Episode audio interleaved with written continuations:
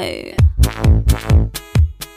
அனைவருக்கும் வணக்கம். தி தமிழ் ரேடியோவின் உலகம் த்ரீ சிக்ஸ்டி நிகழ்ச்சி ஆரம்பிச்சாச்சு. உலகம் த்ரீ சிக்ஸ்டி நிகழ்ச்சியில் உங்களை அழைத்து செல்வது நான் ஆர்ஜே உத்ரா.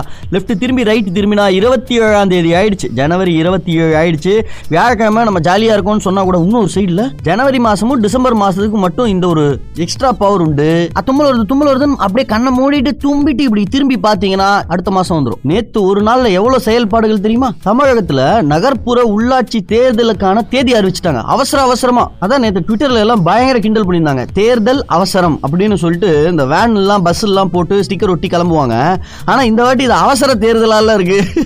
என்னடா இதுக்கு பின்னாடி ஏதோ உள்ளாக்க இருக்கும் போல இருக்கேங்கிற மாதிரிலாம் எல்லாம் கிண்டல் பண்ணிட்டு இருந்தாங்க. வாக்குப்பதிவு வந்து பிப்ரவரி பத்தொன்பது தமிழகத்துல. சரியா? பத்தொன்பதுன்னு அனௌன்ஸ் பண்ணிட்டாங்க. வாக்கு எண்ணிக்கை இருபத்தி ரெண்டுன்னு அனௌன்ஸ் பண்ணிட்டாங்க. விச் இஸ் ஒரு அனௌன்ஸ் பண்ணி ஒன் மந்த் கூட கிடையாதுங்கிற மாதிரி அவ்வளவு நெரிசல்ல அனௌன்ஸ் பண்ணிருக்காங்க. மனு தாக்கல் வந்து நாளைக்கு ஜனவரி இருபத்தெட்டுல இருந்து ஆரம்பிக்குது. அதற்கான முடிவுகள்லாம் அவங்க நாலாம் தேதிக்குள்ள முடிச்சாதான் வேட்பு மனு பரிசீலனை அஞ்சாம் தேதியும் வேட்பு மனு திரும்ப பெறுவது வந்து ஏழாம் தேதியும் பண்ண முடியும். சும்மா பத்து இடம் அஞ்சு இடம் அப்படி கிடையாது. இருபத்தோரு மாநகராட்சி நூத்தி முப்பத்தெட்டு நகராட்சி நானூத்தி தொண்ணூறு ஃபோர் ஹண்ட்ரட் அண்ட் நைன்டீன் பேரூராட்சி எல்லாம் சேர்த்து ஒரு அறுநூத்தி நாற்பத்தி ஒன்பது சிக்ஸ் ஃபார்ட்டி நைன் நகர்ப்புற உள்ளாட்சி அமைப்புகளுக்கான தேர்தல். கல கல கல கலன்னு யார் எப்படி பிடிக்கிறாங்கிற மாதிரி உத்தரப்பிரதேஷ் எலெக்ஷனை பத்தி நம்மள பேச விடாத அளவுக்கு இந்த எலெக்ஷன் வந்து வேகமா போவோம். டேக் இட் ஃப்ரம் மீ அதற்காக சென்னையில நாற்பத்தைந்து பறக்கும் படைகள் வந்து அமைச்சிருக்காங்க. இன்னைக்கு எம்பிபிஎஸ்க்கான சிறப்பு பிரிவு கலந்தாய்வு ஸ்பெஷல் டிவிஷன் கவுன்சிலிங் கவர்மெண்ட் ஸ்கூல்ல படிச்சு மேல வந்த புதுக்கோட்டை அறந்தாங்கியை சேர்ந்த ஒரு பையன். இந்த பையன் தான் வந்து ஸ்பெஷல் கோட்டால டாப் மார்க் வாங்கியிருக்காப்புல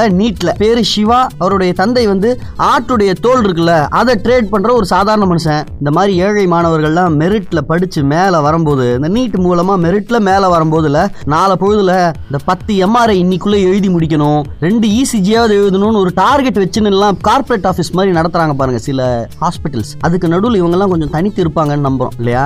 ஏழைங்கன்னா கஷ்டப்படுறாங்க? சரிப்பா இந்த மருந்தே எழுதிக்கோங்க போதும். போன வாட்டி நான் எழுதி கொடுத்தேன்ல அந்த மருந்தே போதும்னு சொல்லிருங்க. காம்ப்ளிமெண்டரி மெடிசன்ஸ் கொஞ்சம் இருக்கு அதை வேணா நம்ம அதெல்லாம் சொல்லணும் சார் டாக்டர்லாம் இல்ல? உயிரை காப்பாத்துறவன கடவுளுடைய நேரடி தூதரா பார்க்கும் அவங்க ஒரு கோடி ரூபா கொடுத்து காலேஜ் சீட் வாங்கி படிச்சாங்கன்னு வச்சுக்கோங்க முதல்ல அந்த ஒரு கோடியை சம்பாதிக்கணும் தான் நினைப்பாங்க. அப்புறம் ஒரு கோடி இன்வெஸ்ட் பண்ணியிருக்கோம் நிறைய சம்பாதிக்க வேண்டாமா? நிறைய லாபம் பார்க்க வேண்டாமான்னு நினைச்சிருவாங்கல்ல? அதனால சிவா தம்பி இன்னிலேருந்து சில வருடங்கள் கழிச்சு சில டிக்கேடு கழிச்சு நீ peace prize Nobel peace prize எல்லாம் வாங்கணுங்கிறது என்னுடைய வாழ்த்தும் என்னுடைய கனவும். இந்த சில செய்திகள்லாம் இருக்கு. பாட்டு கேட்டு வாங்க ஃபுல்லா பார்ப்போம். இந்த அதிர்ஷ்டம் இல்லைன்னு சொல்றவங்கலாம் நான் நம்பவே மாட்டேன். நீ இந்தியால பிறந்த அப்படிங்கறதே ஒரு அதிர்ஷ்டம். சோமாலியால பிறந்திருந்தனா உன்னுடைய வாழ்க்கையோட அச்சீவ்மெண்ட்டே உயிர் வாழறதா இருக்கும். சோமாலியால சில ரீஜன்லாம் இருக்கு. ரொம்ப பாவமான ரீஜன்லாம் இருக்கு. அதே இந்தியால நீ ஒரு வெல்த்தியான ஒரு ஃபேமிலியில பிறந்திருக்க. அதே இந்தியால நீ ரொம்ப ஒரு நல்ல படிச்ச குடும்பத்துல பிறந்திருக்க. அதே இந்தியால நீ வந்து படிச்சு வெளிநாட்டுக்கு போய் வேலை பார்க்குற அளவுக்கு உனக்கு திறமை இருக்குங்கிறது எல்லாமே லக்குங்கிற ஒரு ஒரு பாயிண்ட் ஒரு டோர் கண்டிப்பா இருக்கும் அதுல. நீங்க என்ன நினைக்கிறீங்க? உங்களுடைய வேலையை உங்களால தான் பெஸ்டா பார்க்க முடியும் உலகத்திலேயே. அதனால தான் உங்களுக்கு அந்த வேலையை கொடுத்துருக்காங்கன்னா உங்களோட பல மடங்கு பயங்கர சூப்பரா வேலை பார்க்குறவனுக்குலாம் வேலை இல்லாம இருக்கான் சார் அப்போ ஏதோ ஒரு லக் ஃபேக்டர் ஒர்க் ஆகுது இல்லையா? Right man at the right time at the right place அப்படிங்கிறதெல்லாம் இருக்கு. கோ எல்லாத்தையும் ஒதுக்கி வச்சிட முடியாது. சரி கோ இன்சிடென்ஸையே நீங்க லக்குன்னு வச்சுக்கோங்களேன். அந்த கோ இன்சிடென்ஸ் ஒர்க் அவுட் ஆகிற மாதிரி நம்ம செயல்படணும். அதுவும் ஒரு முக்கியமான விஷயம் இல்லை. ஒரு அம்மா இருந்திருக்காங்க. அந்த அம்மா பேர் வந்து லாரா ஸ்பியஸ் பிரிட்னி ஸ்பியஸ் மாதிரி அந்த அம்மா பேர் லாரா ஸ்பியஸ் 55 வயசு அமெரிக்கால. யார்கிட்ட இருந்தோ ஜாப் அவங்களுக்கு வேலை ஒரு நல்ல வேலை கிடைக்குமாங்கிற மாதிரி நிறைய இடங்களை ட்ரை பண்ணிட்டு இருக்காங்க. சரி மெயில் ஒருத்தர்கிட்ட இருந்து வரணுமேங்கிற மாதிரி செக் பண்ணிட்டே இருக்கும்போது ஒருவேளை ஸ்பேம்ல அவங்க மெயில் இருக்கான்னு பார்ப்போம் அப்படின்னு ஸ்பேம்னு ஒன்று இருக்கும்ல மெயில் ஐடியில் நமக்கு தெரியாதவங்க பல்க் மெயிலாம் அனுப்புறவங்களுடைய மெயில் எல்லாம் அதில் போய் உட்காந்துக்கும் சரி ஸ்பேம்ல போய் செக் பண்ணலான்னு பார்த்தா நீங்க லாட்டரியில வின் பண்ணிருக்கீங்க அது இதுன்னு வந்திருந்தான் நம்ம ஜென்ரலாக இந்த ஒரு கோடி ரூபா ஜெயிச்சிட்டீங்க உடனே உங்கள் பேங்க் அக்கௌண்ட் கொடுங்க எங்களுக்கு ஒரு இருபத்தஞ்சாயிரம் ரூபா ப்ராசஸிங் ஃபீஸ் கொடுங்கிற மாதிரி ஏமாத்து வேலையா இருக்கும்னு சொல்லிட்டு அந்த அக்கா வந்து யாரு? சும்மா ஜாலியாக அது என்ன என்னதான் கொடுத்துருக்கான்னு பார்க்கலான்னு பார்த்தா அடடா ஆமா நம்ம வந்து ஜனவரி நியூ இயர் ஈவ் அதாவது டிசம்பர் முப்பத்தொன்னாம் தேதி ரெண்டாயிரத்தி இருபத்தி ஓராவது வருஷம் நம்ம ஒரு லாட்டரி வாங்கினோம்ல அதுக்கு தான் விழுந்திருக்காங்கிற மாதிரி அவங்க லாட்டரிக்கான ஒரு வெப்சைட் இருக்கு. அந்த வெப்சைட்ல போய் பார்த்தா நிஜமா இவங்க தான் லாட்டரி விழுந்திருக்கு. அடேங்கப்பா செம்ம மேட்டர்ல அதுலயும் டபுள் லாட்டரி எப்படி இவங்க ஒரு லாட்டரி ஜெயிச்சிருக்காங்க? அந்த லாட்டரி வந்து எப்படி பண்ணிருக்காங்கன்னா பத்து வின்னர்ஸ் ஃபர்ஸ்ட் பிரைஸ் அப்படிங்கிற மாதிரி பண்ணிருக்கான். பத்து வின்னர்ல இவங்க ஒருத்தங்க. ஒரு மில்லியன் டாலர் வின் பண்ணிருக்காங்க. இதை தவிர அந்த நியூ இயர் லாட்டரிங்கிறனால என்ன பண்ணிருக்கான்? இந்த பத்து ஒன் மில்லியன் வின்னர்ஸ் இருக்காங்கல்ல இது இவங்க பத்து பேரை போட்டு ஒரு வாட்டி குலுக்கி எடுத்ததுல அதுலயும் லாரா ஸ்பியர் தான் வின் பண்ணிருக்காங்க. அது வந்து ரெண்டு மில்லியன் டாலரா சோ ஃபர்ஸ்ட் டைம் வின் பண்ணது ஒரு மில்லியன் டாலர் அதுக்கப்புறம் அந்த பத்து வின்னர்ஸ்ல ஒரு வின்னரா எடுக்கப்படும் போது ரெண்டு மில்லியன் டாலர் மொத்தமா மூணு மில்லியன் டாலர் வின் பண்ணி ஆளை தேடிக்கிட்டு இருக்காங்க. எங்கடா இருக்கா அப்படின்னு ஜென்ரலா போன் நம்பர் கொடுக்கல இந்த அக்கா. வெறும் மெயில் ஐடி தான் கொடுத்துருக்காங்க. அந்த மெயில் ஸ்பேம்ல போய் உட்காந்துருக்கு நல்ல வேலை போய் பார்த்தாங்க. மூணு மில்லியன் டாலர் சார் ஒரு டாலர் எழுபத்தஞ்சு ரூபான்னு வைங்க. கிட்டத்தட்ட இருபத்தி ரெண்டரை கோடி ரூபாய் இந்தியன் மதிப்பு காட்டு. லக்குனா இப்படி இருக்கணும்டா டே ஏதோ பாரின்ல வேலை கிடைச்சதுன்னு நான் இங்க வேலை பார்த்தேன். இந்தியாவில பிறந்தேன். அப்பா அம்மாவால எனக்கு சாப்பாடு கொடுக்க முடிஞ்சது ஸ்கூல்ல சேர்க்க முடிஞ்சதெல்லாம் லக்குன்னு சொல்றேன். இதெல்லாம் என்னடா அப்படின்னு நீங்க கேட்டீங்கன்னா எனக்கு லைட்டா அப்படியே ஆசையா தான் பொறாமையா தான் இருக்கு. ஆசை என்ன ஆசை? பொறாமையா தான் இருக்கு. என்ன பண்றது? அமையும். ஏதாவது அமையும். பார்ப்போம். ஆனா அந்த அக்கா லாட்ரி வாங்கினாங்கல்ல. உங்களை எத்தனை பேர் வாங்கினீங்க? அது ஒரு எஃபர்ட் தானே. எனக்கு இது வேணும்னா அதுக்கான எஃபர்ட்டாவது எடுக்கணும்ல ஃபர்ஸ்ட் அப்புறம் நம்ம லக்க வந்து இருக்கா இல்லையான்னு பார்ப்போம்.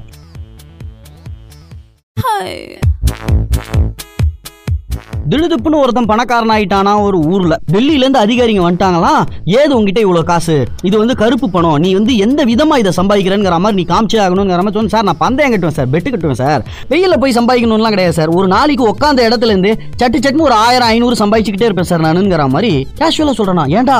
கவர்மெண்ட் அதிகாரி டெல்லியில இருந்து வந்திருக்கோம். எங்களுக்கே காலையில சாப்பாட்டுக்கு வெறும் அறுபது ரூபா தான் கொடுத்துருக்கானுங்க கவர்மெண்ட்ல உனக்கு என்னடா இவ்வளவு ஈஸிங்கிற அப்படிங்கிற மாதிரி எப்படிடா அப்படின்னு சார் அவங்க கிட்ட வேணா பந்தயம் வைக்கிறேன் சார். நூறு ரூபா பந்தயம். என்னுடைய பல்லால என்னுடைய கண்ணை நான் கடிச்சு காட்டுமா அப்படின்னு என்னடா நாக்கால மூக்க தொடுவேன்னு சொல்லலாம் இல்ல இந்த கையால அந்த காதை தொடுவேன் இது என்னடா பல்லால கடிச்சு காட்டுறேன் கண்ணை அப்படிங்கிறான்னு சொல்லிட்டு சரிடா நூறு ரூபா பந்தயம் அப்படின்னு டபக்குன்னு பல் செட்டை வெளில எடுத்தானா கண்ணை கடிச்சு காமிக்கிற மாதிரி கடிச்சு காமிச்சானா நூறு ரூபா பணத்தை கேட்டானா. இவன் பந்தயம் வச்சிருந்தா நிறைய சம்பாதிச்சிருப்பான் போல இருக்கு இவ்வளவு கான்பிடண்டா இருக்கான் அப்படின்னு சொல்லி ரெண்டு பேரும் ஊருக்கு போய் அவங்களுடைய மேலதிகாரி கிட்ட சொன்னோன்னா அந்த அதிகாரிக்கு ஒரே கோவமா இந்தியா ஃபுல்லா எத்தனை பேர் இருக்கீங்க? இந்த மாதிரி ஜூனியர் அசிஸ்டன்ட் போய் கொஸ்டின் பண்றதுக்கு உங்களுக்கு எல்லாம் வேறமே தெரியல. எத்தனை பேர் இருக்கீங்க? முப்பது பேர் இருக்கும் சார். அத்தனை பேரையும் நாளைக்கு இங்க அசம்பிள் ஆக சொல்லு நம்மளுடைய கான்ஃபரன்ஸ் ஹாலில் இந்த ஆளையும் கூப்பிடு அப்படின்னு இருக்கான் இந்த ஆள் பேர் கந்தன். கந்தனும் வந்துட்டான். இந்த முப்பது ஆஃபீஸரும் வந்துட்டாங்க.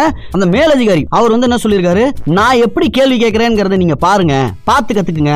ஏன் ஏமாத்துற? என்ன பந்தயம் கட்டுறேன்னு சொல்லி சீனை போட்டு ஒரு நூறுரூவா சம்பாதிச்சு பந்தா காமிச்சிருக்கியாமே? ஏது இவ்வளோ காசு? பந்தயம் எல்லாம் கட்டி அவ்வளோலாம் சம்பாதிக்க முடியாது. ஏங்க செம்மையா சம்பாதிக்கலாங்க. ஆயிரம் ஐநூறு சம்பாதிக்கலாங்கிற மாதிரி அந்த ஆள் திருப்பி நம்மால் கந்தன் திருப்பி சொல்லியிருக்கான். சரி சார் உங்ககிட்ட நான் வேணா பந்தயம் வைக்கிறேன் சார் அப்படின்னு. ஆ அதெல்லாம் முடியாது. ஏற்கனவே எங்கால் ஆள் ஒருத்தன் வந்து உங்ககிட்ட பந்தயம் கட்டி நூறுரூவா வேஸ்ட் பண்ணியிருக்கான். அப்படிலாம் பண்ண முடியாது சார். அவருக்கு விவரம் தெரியல சார். மேற்கொண்டு அது ஏன் பல்லு என்னுடைய கண்ணு அந்த மாதிரி ரகசியங்கள்லாம் எனக்கு மட்டும்தான் தெரிஞ்சிருக்கும் அவருக்கு தெரியாம இருக்கலாம். இப்போ நான் உங்களை பத்தியே பெட்டு கட்டுறேன் சார் உங்க உடம்ப பத்தியே நான் பெட்டு கட்டுறேன்னா இந்த அதிகாரிக்கு டக்குன்னு ஒரு ஐடியா நம்ம உடம்ப பத்தி நமக்கு தெரியாம என்ன இருக்கும்? எப்படியும் நம்ம தான் ஜெயிப்போம். இத்தனை அதிகாரிங்க முன்னாடி நம்ம ஜெயிச்சு நம்ம பெரிய ஆளுன்னு சீனை போட்டு காலத்துக்கு நம்மளை பத்தி இவங்க பேசுற மாதிரி வச்சுக்கலாம்னு சொல்லிட்டு சொல்லியா என்னையா பந்தயம் அப்படின்னு கேட்டாராம். உங்களுடைய முதுகுல நல்ல நடு முதுகுல ஸ்பைனல் கார்டு நடுவுல கருப்பு மச்சம் ஒரு பெரிய ஒரு ரூபா சைஸ் மச்சம் ஒன்று இருக்கு அப்படிங்கிற மாதிரி சொன்னாராம். இல்ல அப்படின்னாராம். அப்ப நீங்க ப்ரூவ் பண்ணி காட்டுங்க அப்படின்னா அவர் சட்டையை காமிச்சு காமிச்சாரா? அங்க மச்சம் இல்லையா. நூறுரூவா பந்தயம் நீ கூடு அப்படின்னு சொல்லி அந்த நூறு ரூபாயை கந்தங்கிட்ட இருந்து வாங்கி முப்பது அதிகாரிங்க முன்னாடியும் இந்த நூறு ரூபாய் நான் எப்படி சம்பாதிச்சேன்னு பாத்தீங்களா? அப்படின்னு சொல்லும்போது ஐயா ரொம்ப சீன் போடாதீங்க. ஆல்ரெடி நான் இங்க வந்து ஜெயிச்சது முப்பதாயிரம் நீங்க வெறும் நூறு ரூபா தான் ஜெயிச்சிருக்கீங்க அப்படின்னு என்னடா சொல்றேன் முப்பதாயிரம் ரூபாய் எப்படா ஜெயிச்சனா? இங்க இருக்கிற ஒவ்வொரு அதிகாரி இருக்கார்ல ஒவ்வொரு அதிகாரிகிட்டையும் முப்பது பேர்கிட்டயும் நான் தனித்தனியா போய் உங்களுடைய மேலதிகாரியை எல்லாரும் முன்னாடியே சட்டையை கட்டி காட்ட வைக்கிறேன். பாக்குறியான்னு ஆயிரம் ரூபாய் பெட்டு வச்சேன். அதனால தான் இந்த கேள்வியை கேட்டேன். எனக்கு லாஸ் வெறும் நூறு தான். ஆனா profit twenty nine thousand nine hundred rupees அப்படின்னா இந்த ஏமாத்துறவங்க எல்லாம் முக்காவாசி நேரங்கள்ல முதல்ல பத்து ரூபாயை இழக்க அவன் ரெடியா இருப்பான். அதுதான் அவனோட இன்வெஸ்ட்மெண்ட் அதை அல்பத்தனமா பொறுக்க போய் தான் கீழே இருந்து பொறுக்க போய் தான் நம்ம பாக்கெட்ல இருந்து பர்ஸ் அடிச்சு ரெண்டாயிரம் ரூபாய் போயிடும்.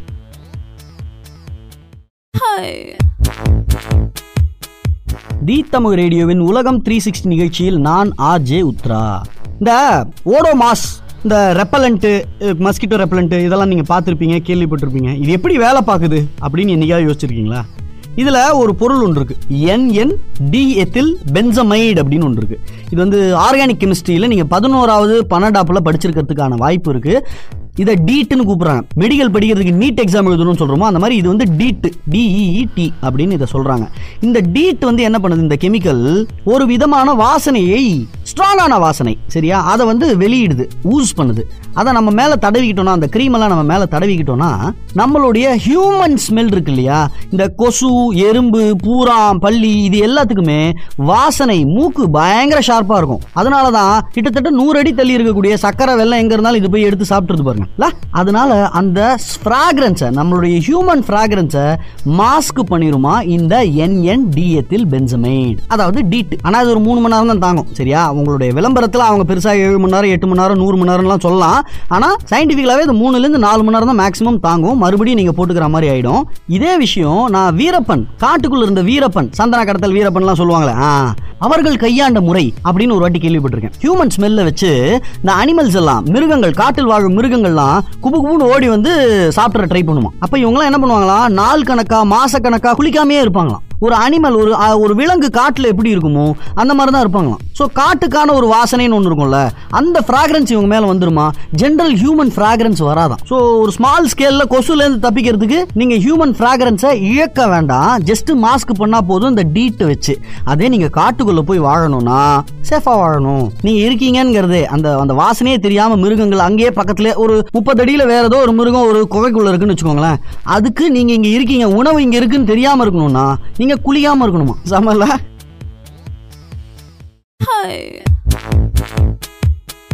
முந்தா நேற்று கொஞ்சம் இந்த டூரிசம் பத்தி பேசிக்கிட்டு இருந்தேன் நான். அப்போ ஒருத்தர் நமக்கு மெசேஜ் பண்ணார். அவர் பேர் நான் சொல்ல அவர்கிட்டயே ஃபுல்லா எக்ஸ்பிளைன் பண்ணிட்டேன். சார் நான் உங்களை பத்தி சொல்ல போறேன் ஆனா பேர்லாம் சொல்ல மாட்டேன். ஆனா கண்டிப்பா நான் இந்த பாயிண்ட் நீங்க வச்ச பாயிண்ட்டை நான் வந்து டிஸ்கஸ் பண்ணுவேன் சார் ரேடியோல அப்படின்னு சொல்லி அவர் பர்மிஷனோட தான் சொல்றேன். அவர் என்ன சொன்னார்னா சார் ரொம்ப கலாச்சாரம் சீர்கேடாயிடும் சார். நீங்க வெளிநாட்டுல இருந்து நிறைய பேர் இங்க வர ஆரம்பிச்சிட்டாங்கன்னா அவங்களுக்கு நீங்க வந்து பாத்தீங்கன்னா மதுபானங்கள் கொடுத்தே ஆகணும் சார். அவங்க வந்து புகை பிடிக்கணும்னு நினைப்பாங்க. ஏன்னா அவன் வெக்கேஷன்ல வந்திருக்கான். அவன் ஜாலி பண்ணணும்னு வந்திருக்கான். அவனை போய் நீ ரெஸ்ட்ரிக்ட் பண்ணனா அவன் வந்து அதுக்கப்புறம் ஊருக்கே வரமாட்டான் நம்ம ஊருக்கு. அதனால நம்ம ஊரையே ஒரு பாரா மாத்திரா மாதிரிலாம் ஆயிடுங்கிற மாதிரிலாம் அவர் ரொம்ப கடுமையான குற்றச்சாட்டுலாம் வச்சிருந்தாரு. இல்லவே இல்லை சார் அப்படிலாம் பெருசா நீங்க நினைக்கிற மாதிரிலாம் கிடையாது. அப்படின்னு நான் அவருக்கு கொடுத்த ஒரு சின்ன ஸ்டாட்டிஸ்டிக்ஸ் தான். இப்போ கேரளா வந்து கலக்குவாங்க தெரியும்ல டூரிசம்ல இந்தியாலேயே பெஸ்ட் டூரிசம் ஸ்பாட் எது அப்படிங்கிற மாதிரி பிராண்ட் பண்ணி வச்சிருக்காங்கன்னா அது கேரளா தான். நிஜமாவே அதுதான் பெஸ்டா அப்படின்னு கேட்டா ஒவ்வொரு மாநிலத்துக்குமே வெவ்வேறு சிறப்பம்சங்கள் இருக்கீங்க. ஆனா பர்ஃபெக்டா பிராண்ட் பண்ணிருக்காங்க வெளிநாட்டுல இருக்கிற யாரோ ஒருத்தருக்கு கேரளா தெரிஞ்சிருக்கு.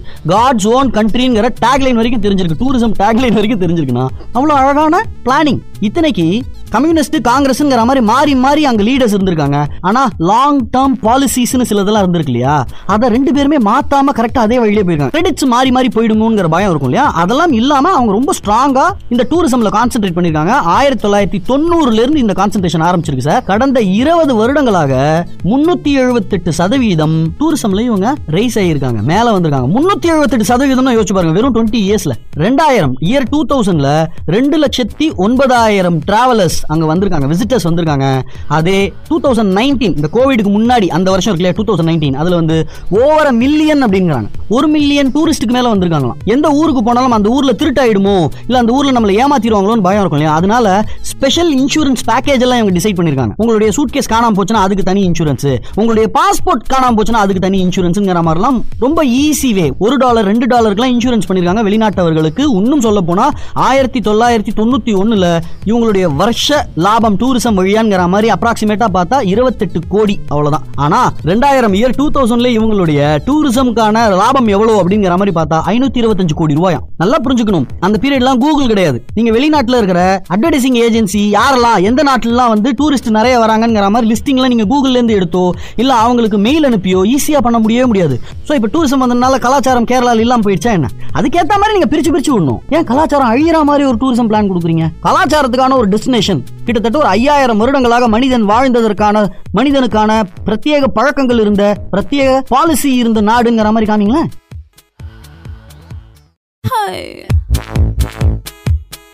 பிக் பேங் தியரி அப்படின்னு சொல்லிட்டு ஒரு வெப் சீரிஸ் அதெல்லாம் முடிஞ்சே போச்சு. ரெண்டாயிரத்தி பதினஞ்சோடயே முடிஞ்சு போச்சுன்னு நினைக்கிறேன். ஆனால் அது ரொம்ப நல்லா இருக்கும் பயங்கர சயின்டிஃபிக்காக இருக்கும்.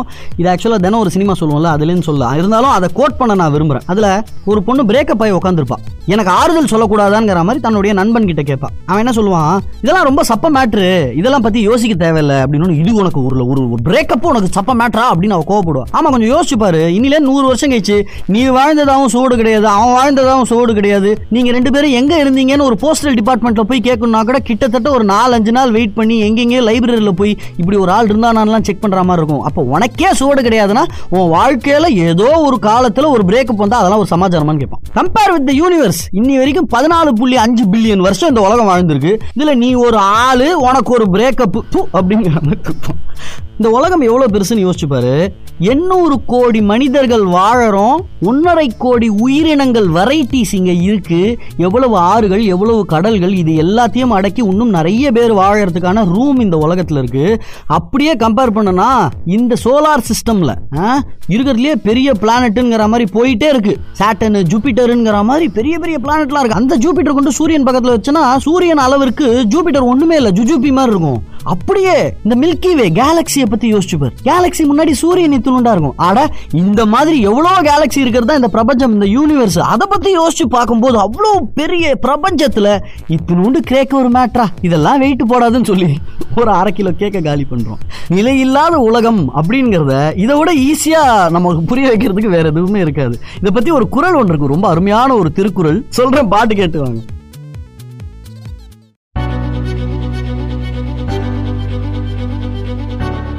இந்த பிக் பேங் தியரியிலிருந்து கேக்கு பத்தியும் பிரேக்கப் பத்தியும் ரெண்டு எக்ஸாம்பிளை சொல்லிட்டு இந்த திருக்குறளுடைய ஆழமான கருத்தை லைட்டாக கலாய்ச்சிட்டணும்னு ஃபீல் பண்றேன். நிலையாமை அப்படிங்கிறது தான் அதிகாரம். இன்ஸ்டெபிலிட்டி நிலையாமைனா. முன்னூத்தி முப்பத்தி ஆறாவது குறள் நெருநல் உலனொருவன் இன்றில்லை என்னும் பெருமை உடைத்து இவ்வுலகு அப்படிங்கிறது தான் குறள் நேற்று இருந்த ஒருவன் இன்று இல்லை என்று சொல்லும்படி நிலையாமை நிலையாமை உடையது இவ்வுலகம் அப்படிங்கிறது. அதாவது நேற்று ஒரு விஷயம் இருந்தது அதுதான் பயங்கர அமேசிங்கான இல்ல பயங்கர த்ரெட்டனிங்கான பயங் பயப்படக்கூடியதாக ஒரு பொருள் இருந்திருக்கும். அது இன்னைக்கு இருந்திருக்கு. கொஞ்சம் யோசிச்சு பாருங்க. இன்னிலேருந்து சில மில்லியன் வருடங்களுக்கு முன்னாடி வெளியிலேருந்து ஒரு எரிக்கல் மாதிரி ஒன்று வந்து உலகத்தை இடிச்சு இருக்கிற டைனாசர் அன்னைக்கு இருந்த டைனாசர் அதான் உயிரினங்கள்னா இந்த உலகத்துல இருந்த ஒரே உயிரினம் அதானே அதெல்லாம் வந்து மொத்தமா ஒரே ஸ்பேன்ல அப்படியே போச்சு. இன்னைக்கு அதுக்கான சூடு ஏதாவது இருக்கா அந்த மாதிரி பனியால் மட்டுமே உறைந்து போச்சு. அப்படியே ஃப்ரோசன் ஆச்சு. ஐஸ் ஏஜ்னு வாங்க மொத்த உலகம் அன்று இருந்த மொத்த உயிரினமும்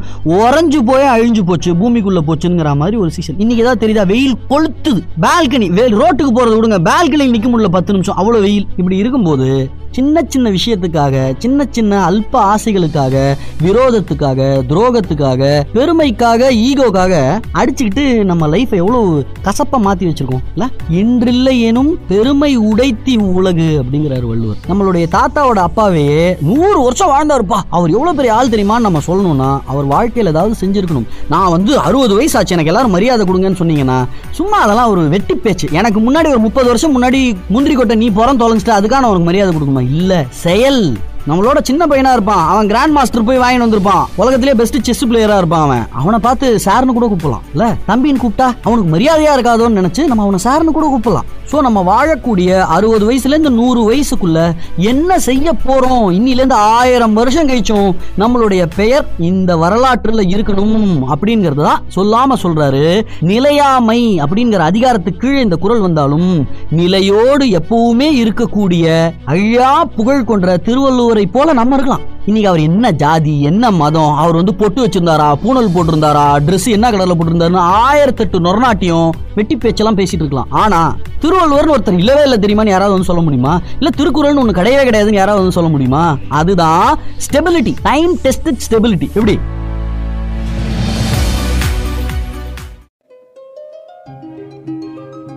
தி தமிழ் ரேடியோவின் உலகம் த்ரீ சிக்ஸ்டி நிகழ்ச்சியில் தினம் ஒரு திரைப்படம் பற்றி இல்லை ஒரு வெப் சீரிஸ் பற்றிலாம் உங்கள்கிட்ட சொல்கிறது உண்டு நேரம் கிடைக்கும்போது பாருங்கள் அப்படிங்கிற மாதிரி. இந்த படம் கண்டிப்பாக பார்க்கணும். நீங்கள் பார்க்கும்போது எப்படி இருக்கும்னா தேஜா உமர் இருக்கும். தேஜா என்ன? நீங்கள் ஒரு இடத்துக்கு போயிருப்பீங்க. ஆல்ரெடி இந்த இடத்துக்கு நம்ம வந்திருக்கோம் போல இருக்கு அப்படின்னு தோணும். இல்லை உங்கள் ஃப்ரெண்டு வந்து ஏதோ ஸ்பூனால் உங்களை அடிச்சிருப்பான். டேய் இதே மாதிரி நீ ஆல்ரெடி எப்பயாவது என்ன ஸ்பூனால் அடிச்சிருக்கியா? இதே இடத்துல அப்படிங்கிற மாதிரிலாம் நமக்கு தோணும்ல. அந்த மாதிரி ஒரு தேஜாவு ஃபீலாக இருக்கும் அந்த படம் பார்க்கும்போது. ஏன்?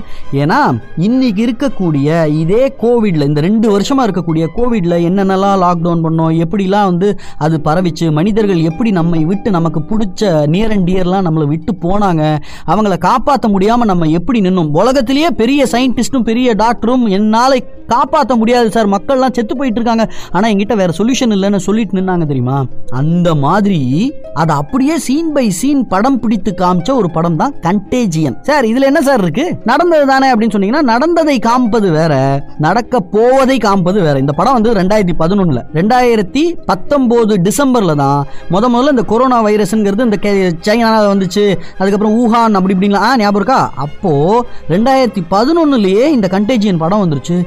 ரொம்ப ரொம்ப ரொம்ப ரொம்ப தாறுமாறான படம். இதே மாதிரியே ஒரு வெட் ஷாப்ல தான் வவ்வால் மூலமாக வந்திருக்குங்கிற மாதிரி இந்த வைரஸ் வந்திருக்குங்கிற மாதிரி காமிப்பாங்க. அதுவும் லங்ஸ் பேஸ் பண்ண நுரையீரல் பேஸ் பண்ண ப்ரீத்திங் ப்ராப்ளம் வரக்கூடிய டிசீஸ் தான். ஒருத்தர்கிட்டேருந்து ஒருத்தருக்கு மூச்சு விடும்போது காற்று மூலமாக பரவும் அப்படிங்கிற மாதிரிலாம் காமிச்சிருப்பாங்க. ரொம்ப சூப்பராக இருக்கும் சார் படம். கண்டேஜியன் அப்படிங்கிற படம். டைட்டானிக் பட ஹீரோயின் இருக்காங்களே கேட் வின்ஸ்லெட் ஆ அவங்க நடிச்சிருப்பாங்க. அவங்க தான் ரொம்ப முக்கியமான ஒரு கேரக்டர் நீங்கள் படம் பாருங்களேன் உங்களுக்கு ரொம்ப பிடிக்கும். கண்டேஜியன் வந்து யூடியூப்ல தான் இருக்குன்னு நினைக்கிறேன். நூற்றி இருபது ரூபா இந்தியன் மணிக்கு நூற்றி இருபது ரூபா கொடுத்தா அந்த படம் பார்க்கலாம். ரொம்ப சூப்பர் படம். படம் சார். இந்த படம் பேர் எனக்கு மறந்து போச்சு. ஓகே ரெண்டாயிரத்தி இருபது மார்ச் மாசம் இருபத்தி நாலாம் தேதி ஒரு லாக்டவுன் ஒன்று போட்டாங்க தெரியுமா? அப்போ அடடா இதே மாதிரியே ஒரு படமே நம்ம பார்த்துருக்கோமேன்னு சொல்லி இந்த படம் பேர் மறந்து போய் தேடி தேடி எங்கெங்கெல்லாம் போய் கூகுளில் போய் இதை சார்ந்து சாராம்சத்தை அப்படியே டைப் பண்ணி என்ன படம்ங்கிற மாதிரி பார்க்கும்போது அந்த வார இறுதியில் நான் பார்த்த படம் மறுபடியும் ஒரு வாட்டி பார்த்தேன். நான் அந்த படம் வந்தபோது துபாயில் வந்து நோவா சினிமாஸில் பார்த்தேன். அப்போ அது கிராண்ட் சினிமாஸாக இருந்தது. அந்த தேட்டரில் போய் பார்த்தேன். என்ன படம் சார்? வேற லெவல் படம். கண்டிப்பாக பாருங்க. ரேட்டிங் ஐஎம்டிபி ரேட்டிங் ஆறு புள்ளி எட்டு தான் கொடுத்துருப்பாங்க. இந்த படத்துக்கெல்லாம் ரேட்டிங் ஒன்பதே கொடுக்கலாம். அவ்வளோ சூப்பர் படம். கண்டேஜியன் படம் பேர். தி தமிழ் ரேடியோவின் உலகம் த்ரீ சிக்ஸ்டி நிகழ்ச்சி நிறைவு பெறும் நேரம் வந்தாச்சு. சந்தோஷமா வீக்கெண்டை கொண்டாட வேண்டிய அந்த நாள் வந்தாச்சு. இதுல பல பேருக்கு நாளைக்கும் ஆஃபீஸ் உண்டு. அவங்களுக்கு ஒரே சந்தோஷம் என்னன்னா பாதி பேருக்கு நாளைக்கு ஆஃபீஸ் இல்லாத காரணத்தினால நீங்க வந்து டிராஃபிக் இல்லாம கொஞ்சம் ரோட்ல போகலாம் யூஏஇல சொல்றேன். மற்ற கல்ஃப் கண்ட்ரிஸ் எல்லாம் ரெகுலர் தானே. நாளைக்கு வீக்கெண்டு என்ஜாய் பண்ண போறோம். இன்னைக்கு என்னென்னலாம் பேசணும் நம்ம வந்து இந்த ஓடோமாஸ் போன்ற மஸ்கிட்டோ ரெப்பலண்ட்ல அந்த cream எல்லாம் வந்து என்ன இருக்கு? என்ன கெமிக்கல் இருக்கு? அது எப்படி வேலை பார்க்குது? அது வந்து நம்மளுடைய ஃப்ராக்ரன்சியை ஹியூமன் ஃப்ராக்ரன்சியை மாஸ்க் பண்ணிடுது டீட் அப்படின்னு சொல்லிட்டு ஒரு கெமிக்கல் ஒன்று சொன்னேன் இல்லையா? அப்புறம் டூரிசம் கேரளாவுடைய டூரிசம் சர்வே ரிப்போர்ட்டு அப்புறம் அவங்களுடைய டெமோகிராஃபிக் சார்ட் இதை பற்றிலாம் எடுத்து சொன்னேன். ரெண்டாயிரத்தில் அவங்களுடைய ப்ராஃபிட் என்னவாக இருந்தது? ஆயிரத்தி தொள்ளாயிரத்தி தொண்ணூற்றி ஒன்றில் அவங்களுடைய பிளான் எப்படி இருந்தது? எவ்வளோ பர்சன்டேஜ் கிட்டத்தட்ட முந்நூற்றி எழுபத்தெட்டு பர்சன்டேஜ் இந்த இருபது வருஷத்தில் ஏறி இருக்காங்க டூரிசமில் அப்படின்லாம் பேசினோம். அருமையான குரல் ஒன்று பார்த்தோம். கண்டேஜியன் படத்தை பற்றி பேசினோம். வெட்டுக்கட்டி கோடீஸ்வரனான ஒரு ஆள் ஒரு ஆள் கதெல்லாம் பேசினோம். மறுபடியும் ஞாயிற்றுக்கிழமை ஒரு நல்ல நிகழ்ச்சியில் நிறைய நல்ல நல்ல தகவல்களோடு உங்களை வந்து சந்திக்கிறேன். என்னால் முடிஞ்ச அளவுக்கு நான் நிறைய படிக்கிறேன். வெரைட்டியா வெறும் பேங்கிங் செக்டரை பற்றி இல்லை வெறும் ஆத்தப்பனரை பற்றி வெறும் தமிழை பற்றி வெறும் சித்த மருந்தை பற்றி இல்லை வெறும் பாலிடிக்ஸ் பற்றி பேசக்கூடாது. வெவ்வேறு இண்டஸ்ட்ரியிலேருந்து தெரியாத தகவல்களை உருவி கொண்டு வந்து உங்களுக்கு கொடுக்கணுங்கிற வெறியில் இருக்கேன் நான். அதனால் வித்தியாச வித்தியாசமாக படிக்கிறேன். எனக்கு என்னென்னலாம் கிடைக்குதோ எல்லாமே நான் ஷேர் பண்ணுறேன் அதே மாதிரியே நீங்களும் கான்ட்ரிபியூட் பண்ணுங்க. நல்ல விஷயங்கள் நீங்களே சொல்லணும்னு நினச்சா கூட வாய்ஸ் மெசேஜ் மூலமாக நம்மளுடைய தி தமிழ் ரேடியோ ஆப்பில் வாய்ஸ் மெசேஜ்னு ஒன்று இருக்குது அதில் வந்து நீங்களே ஒரு ஒரு நிமிஷத்துக்கு சார் நான் வந்து வியந்து போன ஒரு விஷயம் இருக்குது சார் சயின்ஸில் இல்லை தமிழில் இல்லை வந்து ஒரு லொக்கேஷனில் இல்லை பாலிடிக்ஸில் அப்படிங்கிற மாதிரி இல்லை சூப்பர் கதை ஒன்று அப்படிங்கிற மாதிரி நீங்கள் வாய்ஸில் ரெக்கார்ட் பண்ணி அனுப்புங்களேன். நான் அதை அப்படியே ப்ளே பண்ணுறேன் நம்மளுடைய நிகழ்ச்சியில். நீங்கள் சொன்ன கதை அப்படிங்கிற மாதிரி நீங்கள் எழுதி அமிச்சிங்கன்னா நான் அதை சொல்கிறேன் உங்கள் பேர் சொல்லி. இல்லை voice message அமிச்சிங்கன்னா I can play your voice நீங்கள் உங்கள் குரல்லையே மக்கள் கிட்ட சொல்லாமே இது எனக்கு தோணுச்சு. நல்லா ஜாலியாக இருக்குமே. கண்டிப்பாக ட்ரை பண்ணுவோம். மறுபடி ஞாயிற்றுக்கிழமை மீட் பண்ணுவோம் விடை பெற்றுக் கொள்வது நான் உத்ரா. நன்றி.